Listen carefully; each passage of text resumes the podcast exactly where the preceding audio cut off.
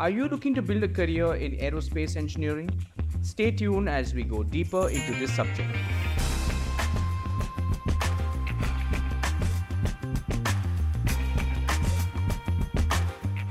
Welcome to the Zista podcast, where we invite industry speakers and academicians to answer questions that students have within a particular area. Today, we're focusing on aerospace engineering, and joining us today is Dr. Kiran. He's a distinguished scientist he has a rich academic background. He studied in India, Germany, went on to complete his PhD in nanocomposites, worked with ISRO at the Vikram Sarabhai Space Center, and he's currently with Skyroot Aerospace, where he's leading R&D and strategic projects. Let's go straight into the session. Welcome on the podcast, Dr. Kiran. We're absolutely delighted to have you here today. Thank you very much for the invitation, and it's also nice to uh, you know, have a lot of people listening to podcasts like these. And these are good for the young next generation to get in touch with the people working in uh, various fields, especially in the budding or emerging technologies of the country. Absolutely. That really is our intention. We're trying to connect with industry speakers and get their voice, their thoughts, their opinion across to students. So let me ask, start by asking you what inspired you to pursue a career in aerospace engineering? I, I do realize you have a background in material science and engineering, metallurgy. So, how did you make your way to the aerospace industry? It is always a dream as a child, you know. Everyone used to look at the top sky. We used to sleep as kids at the top of the, you know, buildings. And those day, those days were gone because now it's totally polluted. We can't even afford that except in villages, or even the mosquitoes but uh, we had a lot of uh, night watch, uh, sky watching, night sky watching, and we used right. to count the stars.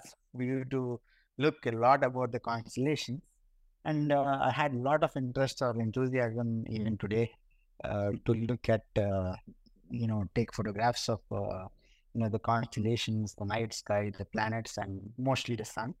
And even today, I do a lot of sun imaging and a lot of photography, astrophotography. So this has been continued interest, and uh, uh, through the you know study what I uh, did, and through the ways in which I have progressed in my career, I had a lot of exposure to aerospace materials, which right. led me uh, towards working at uh, the Indian Space Research Organization, Vikram Sarabhai Space Center. Uh, this has actually boosted my knowledge base as well as given me a huge amount of strength for uh, you know getting into the aerospace sector. So, Fantastic. So it's actually it's a boon for me, which I think uh, I should be thankful to ISRO about. Absolutely, I, I have deep respect for ISRO and the work that ISRO has done, and it's so amazing that you've actually had a chance to work there, and now you're working with an equally exciting company in the form of Skyroot Aerospace. So there's some really amazing stuff that you've been doing uh, here as well. So, coming to Skyroot, how would you define your role or perhaps your responsibilities as an aerospace engineer, as an innovator? At Skyroot, we do a lot of activities, especially catering to the needs of the next generation type of uh, satellites which are being uh, evolving throughout the world. We are trying to build launch vehicles like taking customer satellites from point A to point B. Right. Like a car typically does, takes us from one place to other place. But we also try to leave them at their house and not leave them at the bus stop. That's what we try to do. And we customize uh, and we are so much flexible as much as possible. So similar to the concept of uh, a cab, we take people instead of people satellites in this case, take them from their house and leave it at their location of intent. It must be so complicated, so many calculations. Precision would be absolutely key, and uh, you know, getting it right. I mean, I don't think this is a place where you get second takes. Uh, one important point, what uh, is in the entire field of uh, space, is reliability. Right. So that is one thing. Whatever we make should be 100% reliable. A small miscalculation, a small uh, wrong thing, what might come would lead to catastrophic damages. and huge financial losses. So that is supposed to be avoided at all stages. That's the reason reliability is the key aspect, especially in uh, aerospace domain. But uh, if you consider the entire scenario of uh, rocketry, satellites, downstream applications, common band will be benefited to the maximum extent in all these goals. So if we think of how Skyroot is progressing in terms of uh, these aspects, we try to take satellites of customers and send it to orbit. That's our primary thing. And we have been developing small satellite launch vehicles. In fact, uh, we launched the first private uh, launch vehicle from uh, Sriharikota on 18 November 2022, creating historic milestone of uh, the first private launch from entire South Asia successfully in the first attempt. So it is a great motivation for the entire team, and in fact, also a great motivation to our country that private sector and especially launch vehicles are coming up. Amazing to hear. Absolutely amazing. I wanted to ask you, you know, you were talking about safety, reliability. I'm sure there's a lot of uh, tools and technologies that you're using to test scenarios, trajectories, uh, even perhaps you know uh, you know calculations that have been being made by the team. What kind of uh, you know technologies exist today, and what are some of the technologies that are emerging, which are likely to shape and transform the sector? So there are a lot of technologies currently being developed, but uh, space takes that with a pinch of salt because it involves lots and lots of testing, and especially catering to the fact that they should be reliable. So this is one of the key aspects when we consider space. But uh, looking at the perspective of evolving fields of engineering, which are going on currently, and we try to embrace them at Skyroot. For example, additive manufacturing or 3D printing, what we call it in colloquial language. And we also have composites, which have been known. We embrace also advanced composite technologies. So we 3D print objects which are necessary to be 3D printed, which can be, uh, you know, time consumed by conventional routes. And we also take the complexity of the object into consideration. We have a team who designs all these things. So these are the people are experts in mechanical design aspects, and these things, uh, you know, are significantly uh, helping, you know, the entire uh, team to build the necessary object. Got it. Anything that saves time without compromising on reliability and safety, as you mentioned, I think would be a big boon. Uh, coming to the context of AI and machine learning, are there AI systems that you use to, you know, run simulations or uh, test different scenarios? So, uh, I'll tell you an example. Uh, as we are transitioning from the previous question, what you asked me, right? Uh, we have a lot of mechanical engineers working with us. We have a lot of uh, engineers from aerospace working with us. We have a lot of engineers from all the core branches of engineering who are with us. So the most important point in all these fields is that all these fields are the core branches of engineering. And the advances in these core branches of engineering are pivotal for the development of the sector and also for the entire uh, field of space sciences. We also embrace advanced technologies like AI and ML to the extent it is possible. So we use them in various uh, aspects of the core branches. So the core branches control everything rather than AI and ML controlling it. So you should uh, you should also be a, a motivation for the next generation that AI and ML are equally important, but the core branches are much more important than these.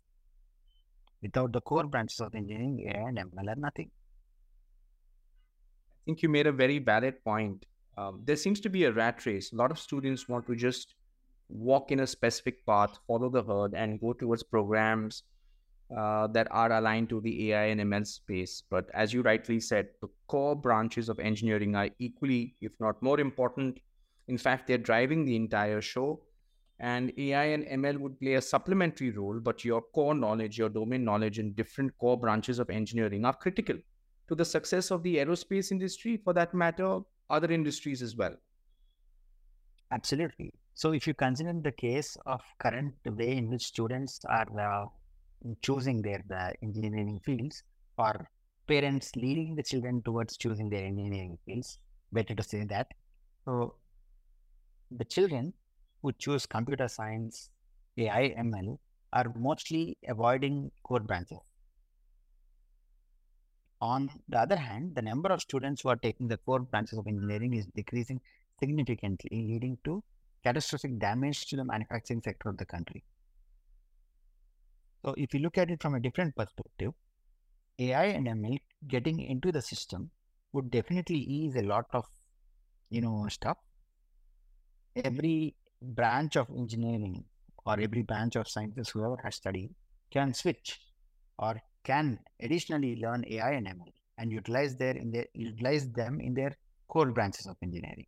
Right. On the other hand, the core the AI and ML people cannot get into any core branch of engineering at a later stage. It's a lot tougher. I mean, I guess if It's someone was tough, really yes. determined, it, it's it's actually possible, but it's a lot tougher. It's almost like going back and, and being a student again for a significant amount of time, I can imagine. Ex- exactly. And what happens also is uh, if there are around uh, 800 students who are taking in an engineering in an engineering college now, and if you consider the number of students who are taking mechanical or materials or uh, other core branches electronics, they are probably 20, 30, 40. So this is a huge change, and keeping in view that AI and ML are going to reduce the mundane jobs, Right.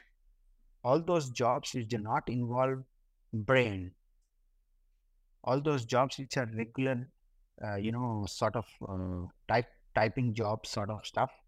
Those things will be reduced by AI and ML. So what happens is that a lot of computer science, uh, AI, ML people would be having no jobs for the future. So what you said really makes a lot of sense. For the startup ecosystem in any, any country to thrive, to do well, you require people from different backgrounds and disciplines. And if there is an unfair or let's say a tilted kind of scenario where you have more people walking towards computer science and, and AI and ML uh, in that space, and you don't have people in the core engineering branches, it will be very difficult for the startup industry to actually do well whether it's manufacturing, whether it's aerospace, whether even if you look at the heart of India, which is SMBs, so many SMBs drive our economy. Uh, they also require qualified engineers, and not everyone needs an AI and ML engineer, but your core engineering disciplines are equally, I would say, perhaps even more important. You know, uh, Yeah, so as they say, don't if- forget your roots. if you yes yes of course if you look at the current scenario where the economic status of our country is quite robust where a lot of economies throughout the world are having a massive hit due to post covid reasons so if you look at our current uh, proposed uh, growth rate of around 6 to 7 percent which is envisaged by the country so there is also a huge push which has been given to the entire uh, sector of innovation startups and uh, very very conducive policy by the government especially towards promotion of uh, you know all the advanced uh, technologies leading to product development. So there's a huge push and this can be further increased when we have optimum uh, you know students who are actually taking that into consideration I get that. Right. I wanted to ask you, Dr. Kiran, you know, do you see gaps that are existing today in the aerospace sector? Uh, does the sector need any solutions? Are there any opportunities that students will be able to exploit going forward? so the aerospace sector as currently which is going on is the deep tech sector Okay. and it's a deep tech hardware se- uh, setup and uh, there are a lot of uh, disruptive technological uh, advancements which are uh, taking place and uh, uh, long term solutions for complex global challenges are actually uh, taking place in a silent mode Okay. and uh, this leads to the catalyzation of uh, economic activity on a long term basis and also innovation and indigenization for the country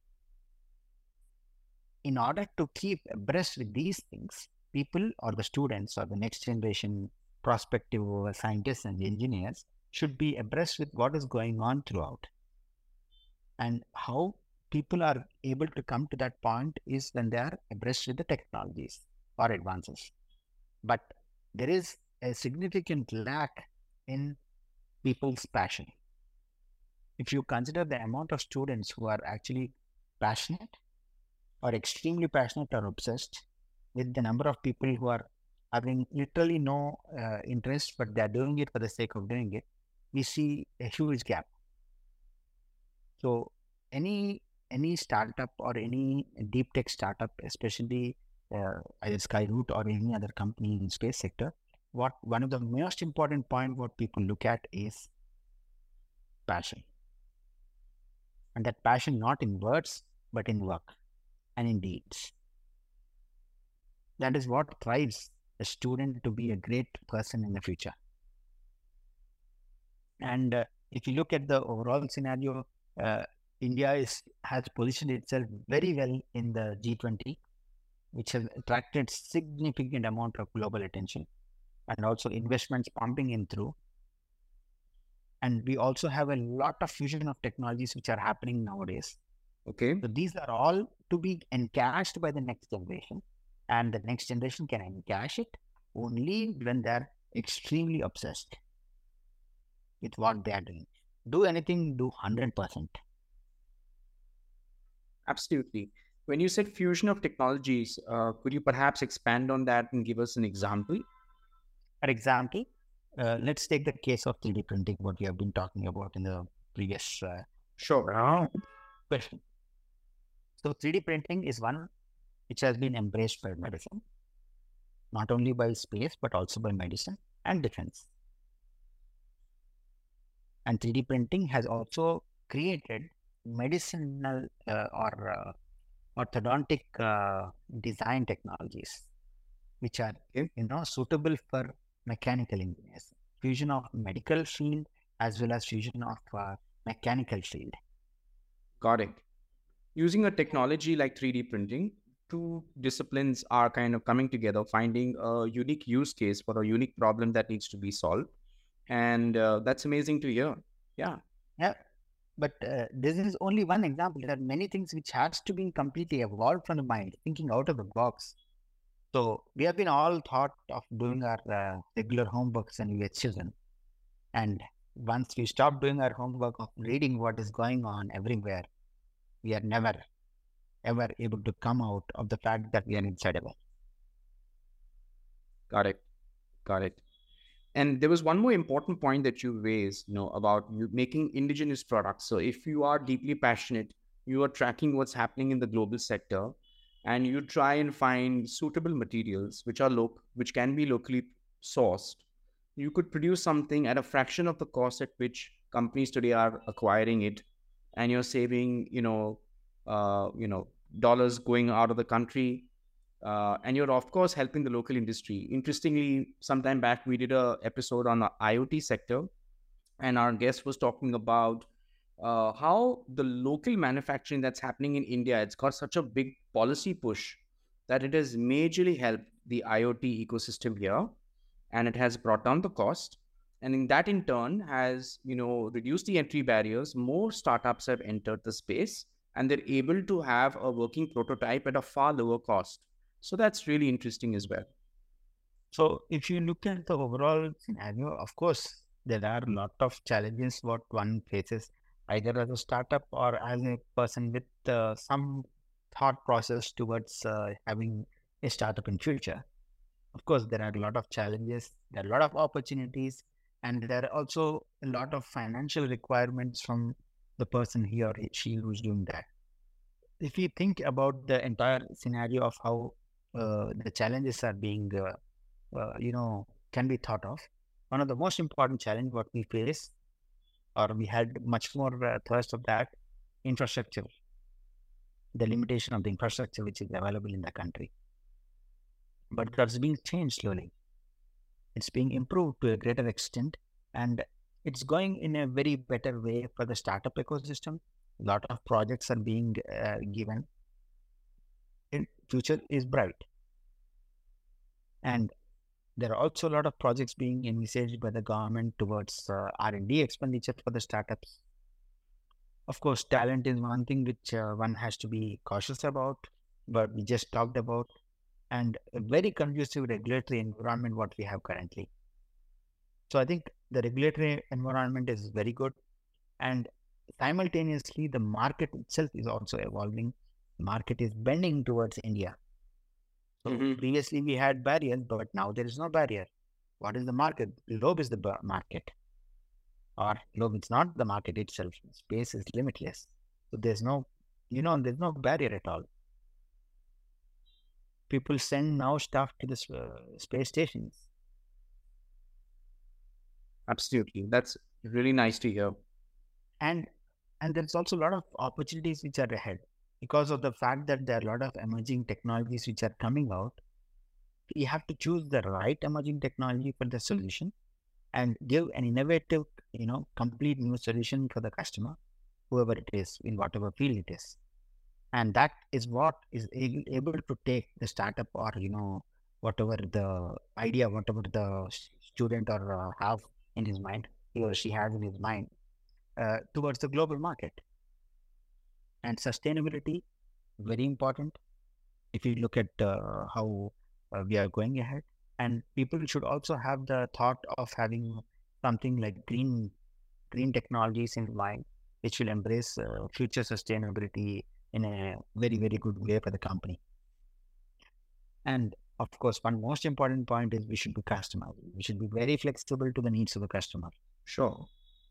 So I think most of the startups have that within the country and they are very customizing. That's also the reason why people look upon India as um, you know, the favorite destination for all these things. And we have to give made in India a very, very good and a very, very high rating among all the things in the country, in the world. So if you look at, for example, the global scenario, made in Germany, made in Japan have a very, very good name Yes. and made in India has to be much above that. So that is what we look at. And uh, as we were talking, of course, financials are also equally important. The venture capital and the investment, especially in the deep tech, is slowly coming up. So people start investing in early stage, uh, you know, scenarios of companies. And there's also good governmental support, especially you know, trying to bridge that and support the ecosystem. So these invite a lot of collaboration and also a lot of support and engagement from both from the investor side and the industry experts, policymakers, and the, the academia. So when I probably leave it now at the academia, the academia industry relations have to be strengthened. If Right. you look at a engineering college where a lot of students are now working at uh, on their projects in the final year, most of the projects are given by the professor.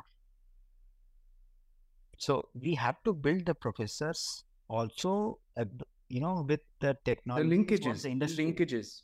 Exactly. So it should not be a mere, uh, you know, project which is from the textbook, what uh, he or she has uh, read a year ago, but it should be an actual problem, and identifying the problem has to be done by the student. So students have to identify the problem and create a solution for that. So without identifying the problem and creating a solution, what is the work or the, what is the motivation? It will be one more project which is of no use. There are a lot of problems existent in every engineering college, right from a small switch which can be automated Sure. to, you know, a in in uh, in campus uh, driving system, for example. Lots and lots of things can be done into, inside the campus of a university, which can be correlated with industry and regular visits to industries, identifying the problems what the industry faces and creating a solution for them within their college. They don't even need to inform anyone. A simple visit to an industry, creating a problem statement, answering the problem statement does not need to inform the industry. After the solution has come, inform the industry. Or before you start the project, inform. More than happy, the industry is more than happy to take a solution. The next generation of students should actually work with the professors, making them also uh, understand the emerging companies, the emerging startups, talking to them, visiting them as groups. I'm not talking about uh, Skyroot or anything, but a lot of uh, you know organizations are there. If a student is able to create a solution for the problem what they are facing, more than happy to take it. But most important is the companies run and academia and students work. There should be a pace at which the academia and the students should run to can the company. I think this point, yes, this point that you made links really well with some other point you made earlier about uh, having you know more students in the core engineering disciplines.